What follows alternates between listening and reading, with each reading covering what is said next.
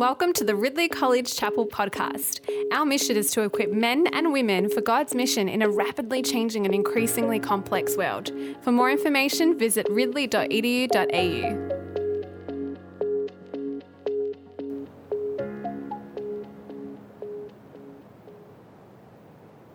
Luke 23, verse 26 to the end of the chapter.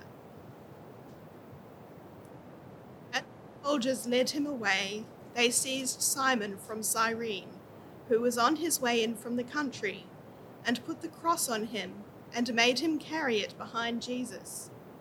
A large number of people followed him, including women who mourned and wailed for him. Jesus turned and said to them, Daughters of Jerusalem, do not weep for me. Weep for yourselves and for your children.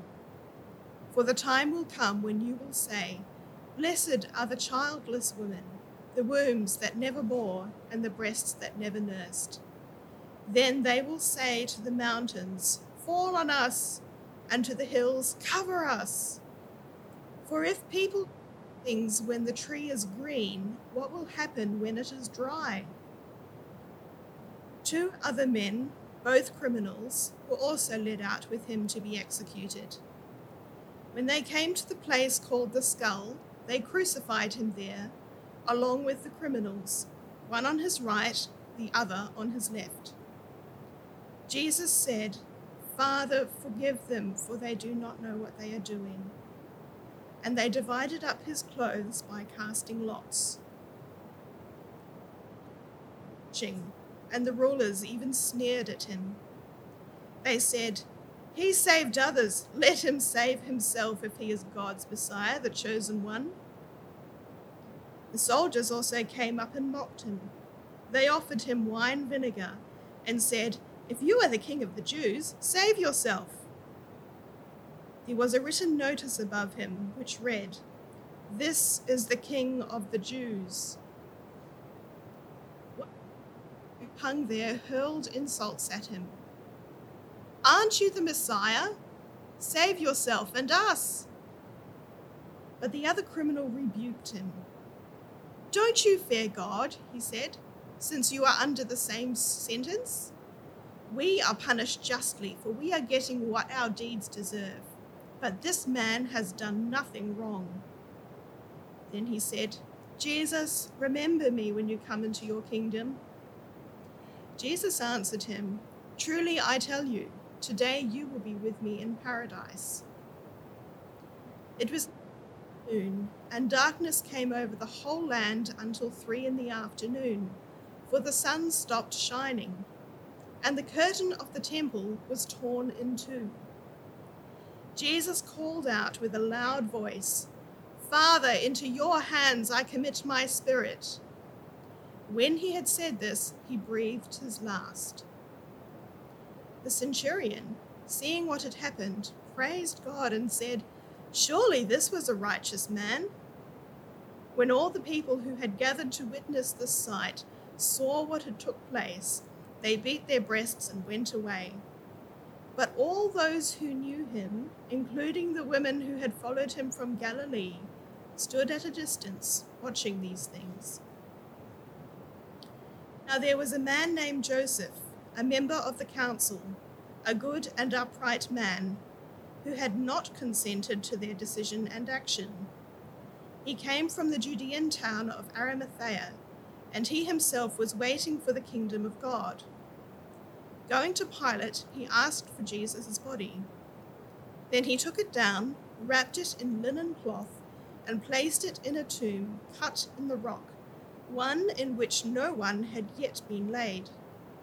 It was preparation day, and the Sabbath was about to begin. The women who had come with Jesus from Galilee followed Joseph and saw the tomb and how his body was laid in it. Then they went home and prepared spices and perfumes, but they rested on the Sabbath in obedience to the commandment. Hear the word of the Lord. scriptures want us to be sure. Listen to this verse from 2 Peter chapter 1. Therefore, my brothers and sisters, make every effort to confirm your calling and election. For if you do these things, you will never stumble, and you will receive a rich welcome into the eternal kingdom of our Lord and Saviour Jesus Christ. Make every effort to confirm your calling and election. Or from Hebrews 10:22. Let us draw near to God with a sincere heart and with full assurance of faith, having our hearts sprinkled to cleanse us from a guilty conscience and our bodies washed with pure water. Or Paul in Romans 8:1, there is now no condemnation for those in Christ or these words from Luke's Gospel, chapter 1, verses 1 to 4. Many have undertaken to draw up an account of the things that have been fulfilled among us, just as they were handed down to us by those who from the first were eyewitnesses and servants of the word. With this in mind, since I myself have carefully investigated everything from the beginning, I too decided to write an orderly account for you, most excellent Theophilus so that you may know the certainty of the things you've been taught. God wants us to be sure. And Luke's gospel is the gospel of knowing for sure.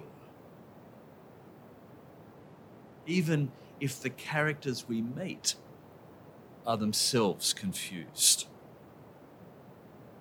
Luke's gospel is the gospel of knowing for sure. So, in this story of Christ's last week, or even this story of Christ's crucifixion, often called the Passion, Luke's goal is to help us be yet more sure. He doesn't highlight Christ's pain are Christ's prophecies. It might be called the passion. You might think that means that Christ is passive. But no, Luke wants us to know God's plan. Christ makes no protest. He does not say in Luke's gospel, My God, my God, why have you forsaken me? But he does proclaim the meaning of his own death. Luke's gospel, this passion narrative, are given to us so that we might know for sure. And we have, brothers and sisters, one more Easter that God might train us to be confident in the Lord we follow. So, in this longer passage, I want us to look at the three sentences that Jesus spoke from the cross. These three words that we might know for sure why he dies. We learned yesterday from Megan in the text she preached that Jesus is continually referred to as the innocent one. He was an innocent sufferer. Both Pilate and Herod assumed that. But nonetheless, as the innocent sufferer, he's horrendously punished physically, and the crowds mock. But despite that awful, awful context, Jesus prays in 23 34 Father, forgive them. They know not what they do.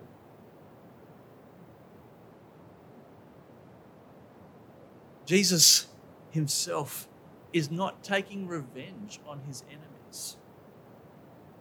He'd taught his disciples in Luke chapter 6 to pray for those who persecute them.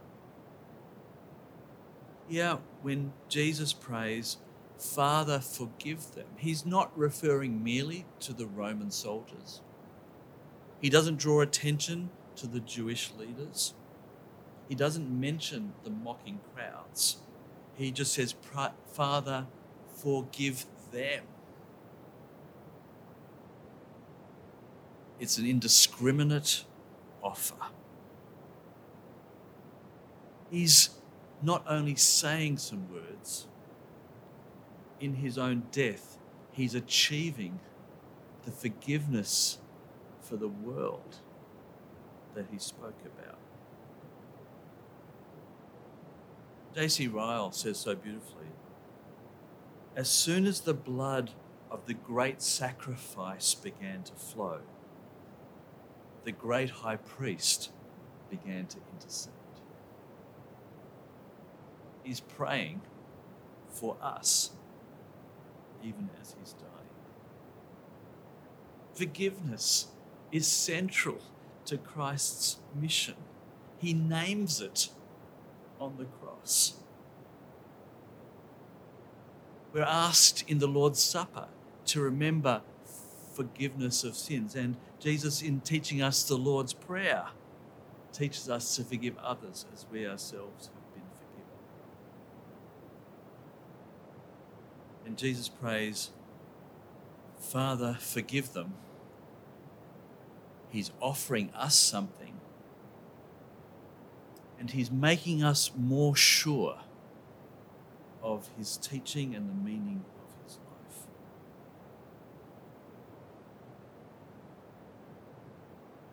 But it's not just that Jesus prays, Father, forgive them. Verse 43, he says, Truly I tell you, today you will be with me in paradise. There'd been a conversation between the thieves next to Jesus on the cross. One of them had been more clearly mocking Christ but the other wasn't so sure that he should be mocked and draws attention to the fact that he's done nothing wrong, though the criminals themselves certainly had. One of them mocks him. Aren't you the Messiah? Save yourself and us. But the other criminal rebuked him. Don't you fear God, he said, since you're under the same sentence? We're punished justly, for we're getting what our deeds deserve, but this man has done nothing wrong.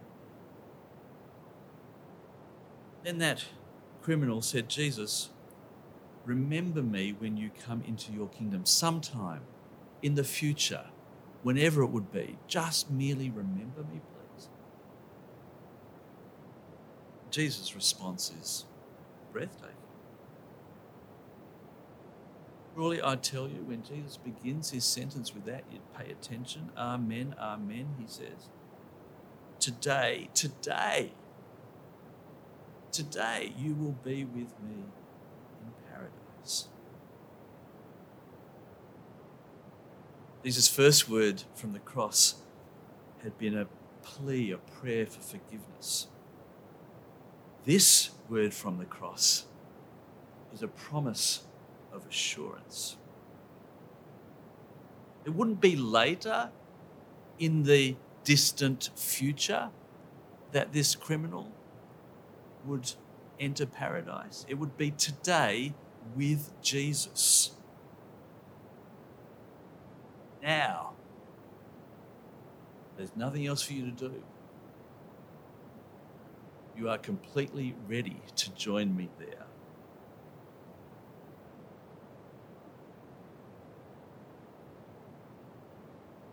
Evangelical Christians have more and more, in my noticing, described those who've died as resting in peace. Resting in peace and then rising. But actually, if we take this verse and the Christian tradition more seriously, we should recognize that when we die, we're not resting in some unconscious, sleep like state. We're living to God more consciously than we've ever been. For to live is Christ and to die is gain. He immediately upon death enjoy the presence of the Lord Jesus. Paul picks up this in 2 Corinthians 5. Okay, we might have shed the tent, which is our body. And in a crazy way, without our body, we'll be enjoying the Lord directly, immediately, eternally, once we die. What assurance to this thief. What assurance to us. Not even after you die will there be any moment that you're not aware of Christ's loving arms.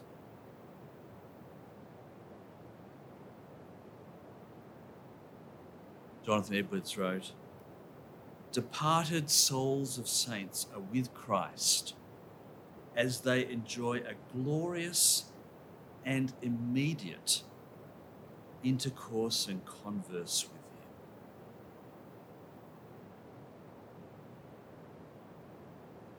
Jesus wants us to be more sure, not just that in dying He forgives us, but that He promises us that kind of life forever.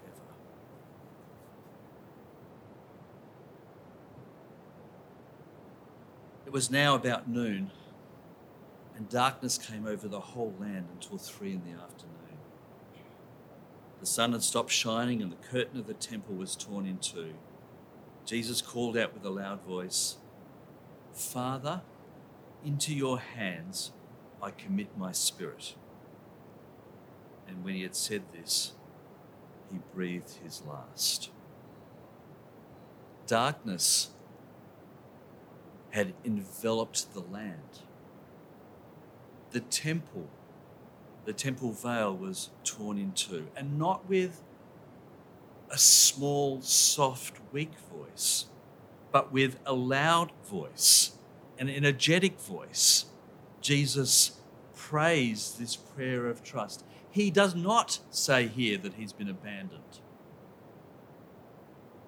He is not here just resigned he makes a decision. He gives over his soul to his kind Father. Guys. Jesus in John's Gospel describes this very moment in chapter 10 in these ways. No one takes my life from me but I lay it down of my own accord.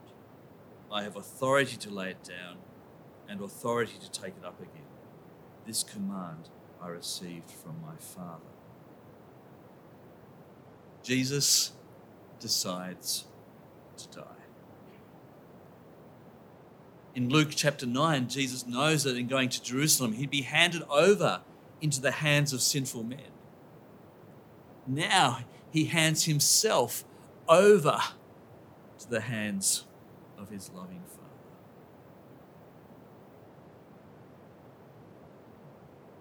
Jesus experiences deep peace.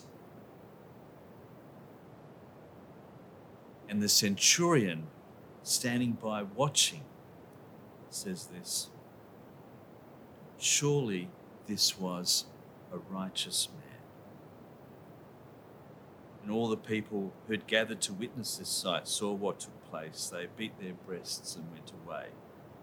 But all those who knew him, including the women who had followed him from Galilee, stood at a distance watching these things. There's no chaos, no confusion for Christ. He's in control not a passive victim, but actively surrendering his life. This is the gospel of Luke. This is the gospel of knowing for sure this was God's plan, not an accident. In these three words from the cross, Father, forgive them. Today you'll be with me in paradise. Father, into your hands I commend my spirit. We learn that forgiveness and assurance and peace are ours. He is the King. He's running this world. He's the one who, even in these last moments, wants to give us a gift. The king suffers scorn. The king defeats evil. The king substitutes himself for sinners. The king opened the gates of glory. And the king changes history in large ways and in small. Listen to these words from Corrie Ten Boom in Ravensbrück, the concentration camp where she and her sister were imprisoned. Fridays, the recurrent humiliation of medical inspection. The hospital corridor in which we waited was unheated, and a fall chill had settled onto the walls. Still, we were forbidden even to wrap our arms, uh, wrap ourselves in our own arms. We had to maintain our erect, hands at sides position as we slowly f- flowed past a phalanx of grinning guards. How there could have been any pleasure in the sight of those stick thin legs and hunger bloated stomachs, I could not imagine. Surely there's no more wretched sight than the human body unloved and uncared for. Nor can I see the necessity for the complete undressing. When we finally reached the examining room, a, a doctor looked down each throat, another, a dentist, presumably at our teeth, a third in between each finger. And that was all.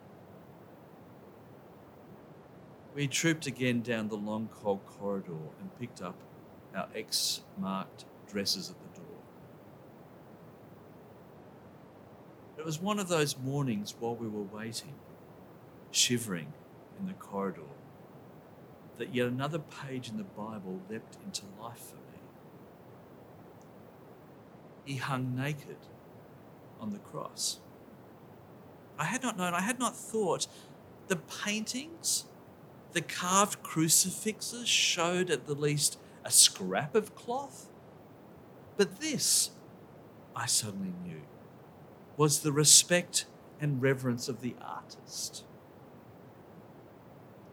That oh, at, at the time itself, on that other Friday morning, there'd been no reverence, no more than I saw in the faces around us now. I leaned towards Betsy, ahead of me in the line. Her shoulder blades stood out, sharp and thin, beneath her blue mottled skin. Betsy, I said, they took his clothes too. Ahead of me, I heard a little gasp. Corrie, I've never thanked him.